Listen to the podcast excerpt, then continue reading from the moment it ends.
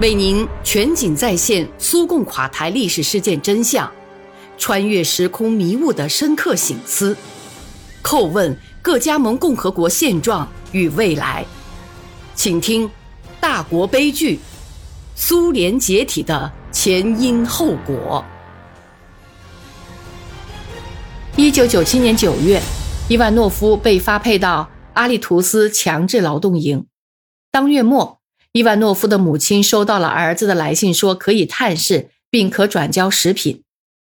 十月四号，伊万诺夫的母亲带着小孙子和食品前往探视，但被拒之门外，带交的食品也不接收，因为伊万诺夫不服管教，正在接受惩罚，不许他进入会见刑事犯的营区。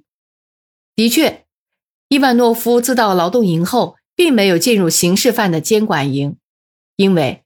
正如所知，该营中有三百多名刑事犯都感染了艾滋病。此外，作为一名政治犯和外国公民，他又要求当地监狱行政管理部门按立陶宛现行关押囚犯规则，把他安置到另一个地区。可是他不但没有得到照顾，反而被关进了单人禁闭室及强制区。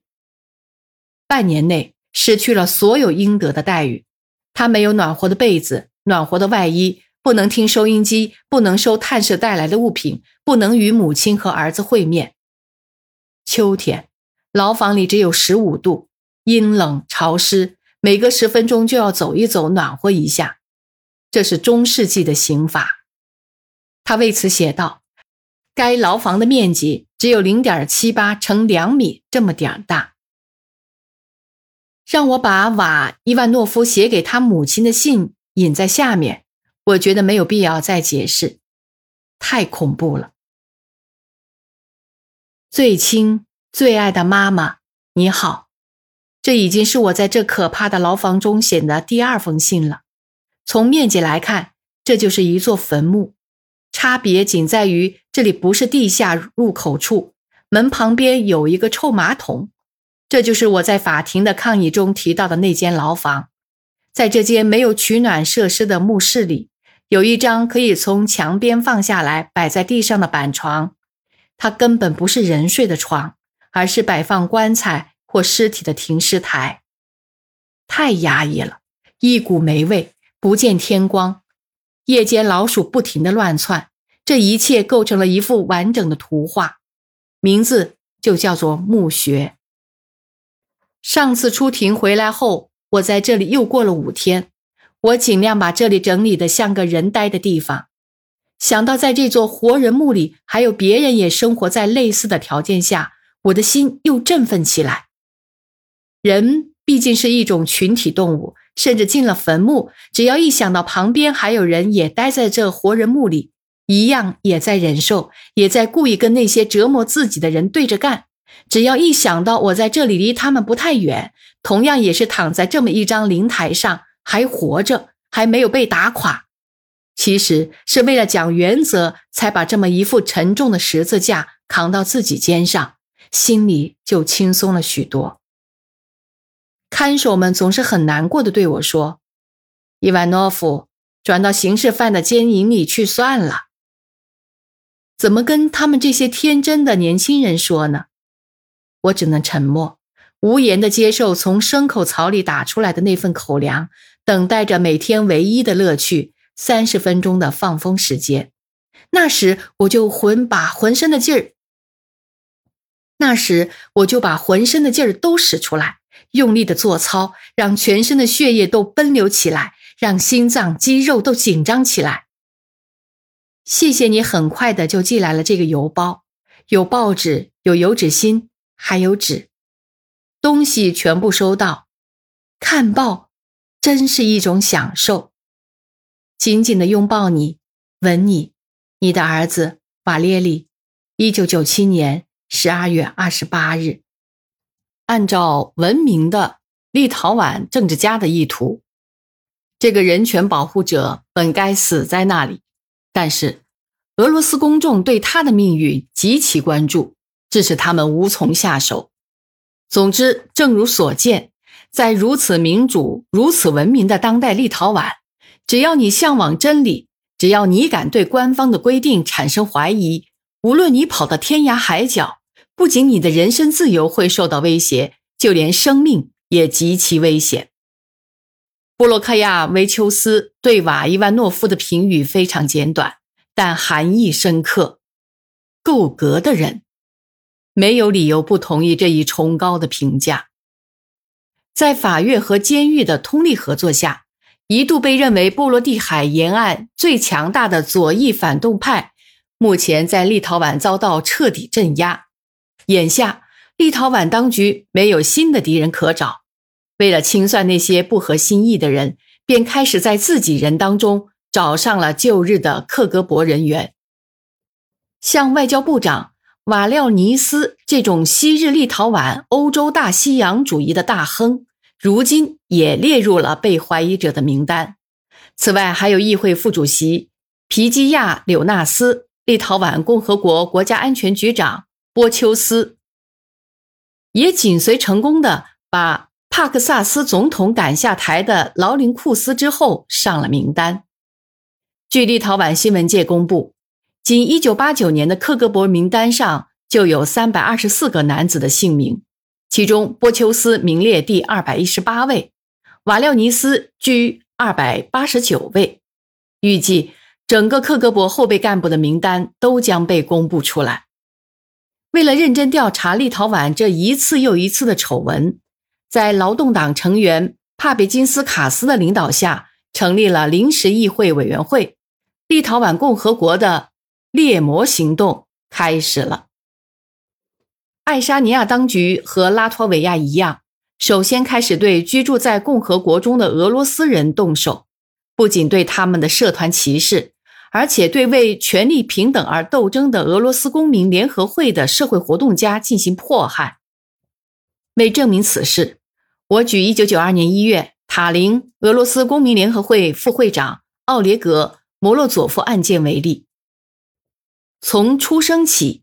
一直居住在爱沙尼亚的莫罗佐夫拒绝承认爱沙尼亚当局有权根据1992年通过的法律而剥夺他的权利。为此，他和其他数万人一样被宣布为不合法的人。1996年，安全检查人员穆鲁来到少先队员工厂干部处之后，莫罗佐夫就被解雇了。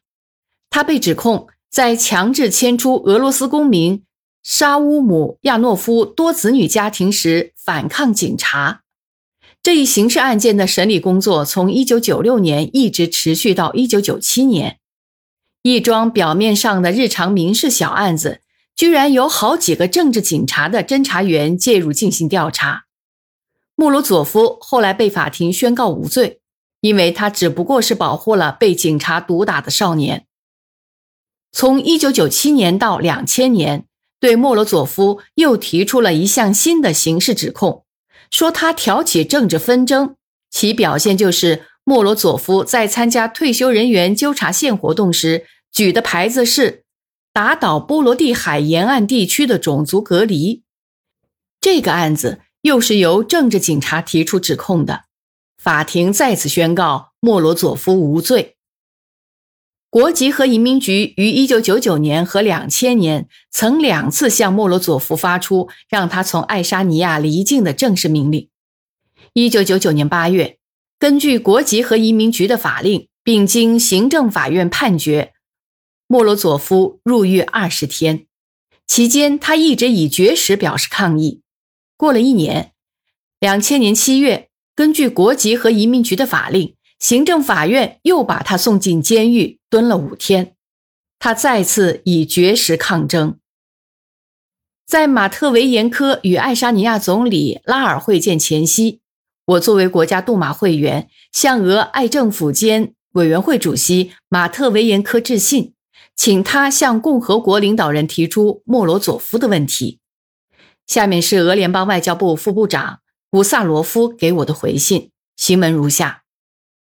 鉴于您向俄联邦政府副总理马特维延科提出关于塔林俄罗斯公民联合会副主席莫罗佐夫被捕一事，现通报如下：马特维延科在同爱沙尼亚总理拉尔于今年七月四号圣彼得堡举行的俄爱政府间经贸、科技、社会、人文、文化合作委员会两主席会谈框架内，郑重地提出了莫罗佐夫的问题。他强调说，爱沙尼亚当局的官方行为，其中包括监禁这位俄罗斯公民的行为，带有对俄罗斯不友善的色彩，对俄爱双边关系产生了不良影响。国家杜马主席谢列茨尼奥夫。外交部长伊万诺夫、政治和社会组织、我国的个别公民都曾多次致信为莫罗佐夫进行辩护，外交部也发表过尽人皆知的声明。马特维延科呼吁拉尔在决定莫罗佐夫的命运时体现出友好的意愿。拉尔确认，在力争使莫罗佐夫得到爱沙尼亚居民身份证的同时。爱沙尼亚当局还要履行现行的法律要求。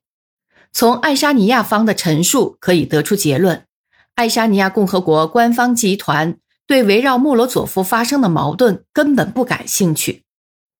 俄罗斯外交部将根据现有的原则决定，考虑到我国公民和同胞在爱沙尼亚的实际状况，进一步调整与爱沙尼亚的关系。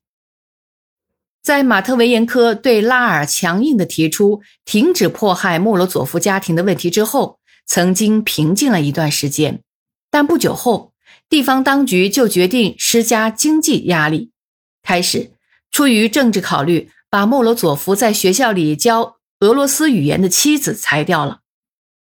莫罗佐娃是学校中最有能力的教师之一，他的学生在俄语和文学奥林匹克竞赛中经常获奖。但是有人却给学校领导打报告，说他教的班级对爱沙尼亚国家不忠诚。这个多子女的家庭失去了最后一点生活来源。由于莫罗佐夫不可能找到正式工作，所以家里欠下了数目不小的房费。国家房产局在一年半时间内曾三次约莫罗佐夫谈话，在莫罗佐夫请求颁发居民身份证的请求被拒绝后，又曾三次对他刻意罚款。每次的罚款额都是六千克朗，因为莫罗佐夫没有缴纳这些罚金，国家房产局于是把文件转交法庭强制执行。房产部门的官员宣布将把莫罗佐夫的住宅卖掉抵债。莫罗佐夫一家居住的集体楼房管委会主任收到当局有关部门的建议后，决定通过法院来索债。实际上就是要把住宅廉价卖掉，把一个拉家带口的家庭赶到大街上去。爱沙尼亚当局就是这样坚定不移地推行将不合心意的俄罗斯人从国内迁出去的政策。莫罗佐夫的凄凉事件就是例子。他既没有亲属，也没有住房，更没有生活来源。他甚至从没跨越过俄爱边境。他真诚地相信，他完全有合法的理由居住在这个出生并生活了几十年的国度里。他根本就没有一点额外的奢求。发生在莫罗佐夫身上的这一事件，就是爱沙尼亚的所谓非法拘留问题的表现。这个问题是人为造成的，它涉及数万人。这些人既不可能，也不情愿按当局的规定来履行所谓的国内居民合法化的要求。